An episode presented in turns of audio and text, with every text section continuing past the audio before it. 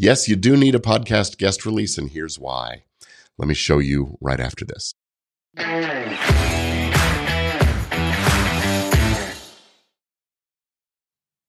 Hello, and welcome back to Legit Podcast Pro, the show where we dive deep into the legal and business aspects of podcasting and digital media content creation. I'm your host, Gordon Firemark. They call me the podcast lawyer. And today we are tackling a topic that is vital for every podcaster and content creator out there. Whether you're just starting out or you've been in the game for years, why you absolutely positively need a podcast guest release. Now, I know what some of you might be thinking. You're saying, Gordon, my podcast is small, or I'm just interviewing my friends and colleagues. Do I really need to bother with something as formal as a guest release? And the short answer, my friend, is yes, yes, you do. And over the next few minutes, I'm going to try to explain to you why and share a couple of stories and give you the tools to protect your show and keep it thriving. But first off, let's get started by talking about what a podcast guest release is. Now, essentially, it's a legal agreement between you, the podcaster, and your guest. It's a document that outlines permissions, rights, and expectations. What the release does is it provides documentation of your guest's consent to be recorded Plus, it covers how you're allowed to use the interview, the scope of things, the scope of that consent. Think about how you're going to use it in marketing and promotion and distribution and maybe in merchandise and, and things like that. What if you decide you want to put your show behind a paywall or turn your podcast episodes into a book or an online course? Well, a well crafted release agreement gives you the fullest possible scope of authority to do those things without concern about people coming at you later on. It protects you against potential legal headaches down the line. So why is this important? Well, imagine that you have a fantastic interview with a guest and your episode becomes a hit, right? Fantastic. But then your guest decides they don't like how they sounded or looked or the way they, the way you used a clip for promotion. Well, without a release, they could demand that you take it down and that would lead to lost content, lost audio audience engagement, uh, lost advertising revenue if you had sponsors that were expecting that show to stay up, and even potential legal challenges. Or they could see that now you're starting to make some money. So they come back to you demanding a piece of the action. Same thing.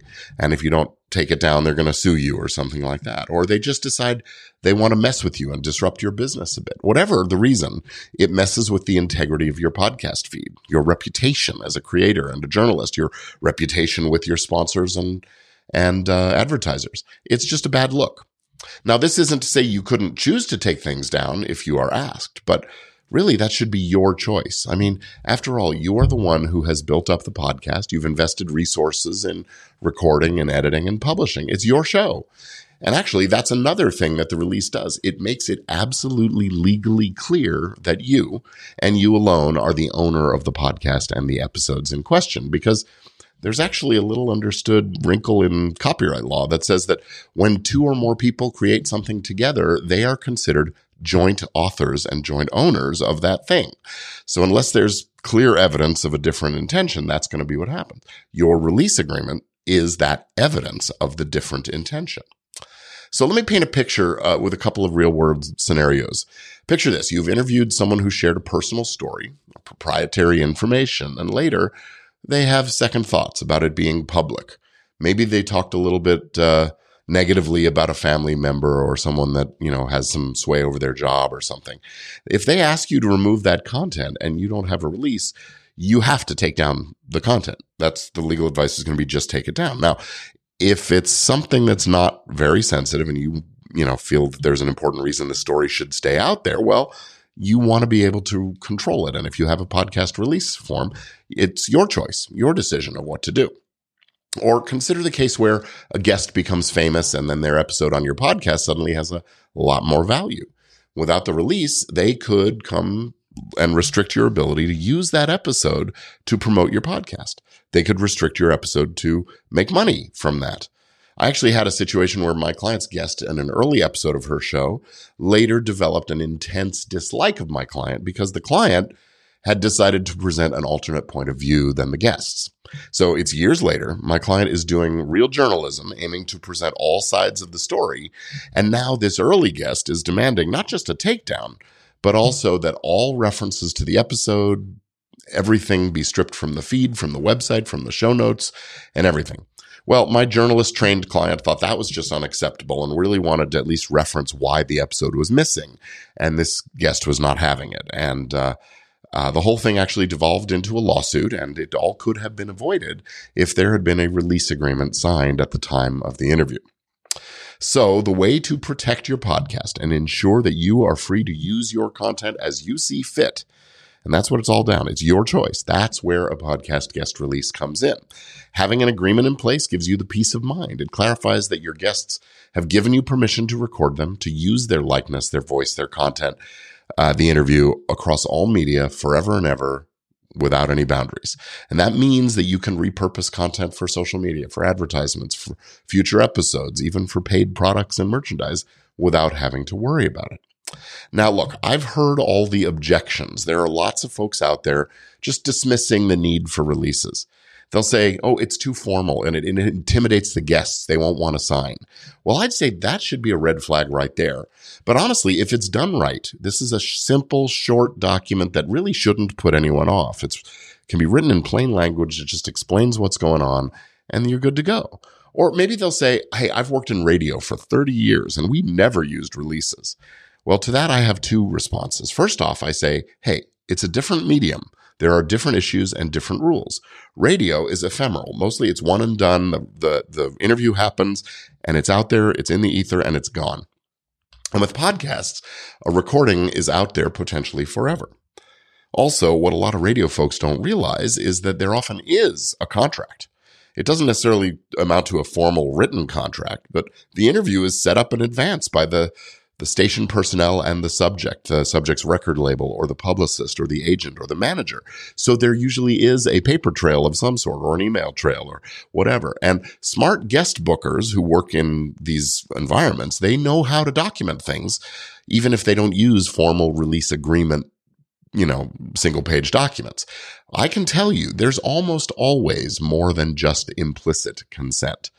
And implicit consent is that next objection. People say, well, they sat down in front of a microphone. They did the interview. Isn't that consent enough?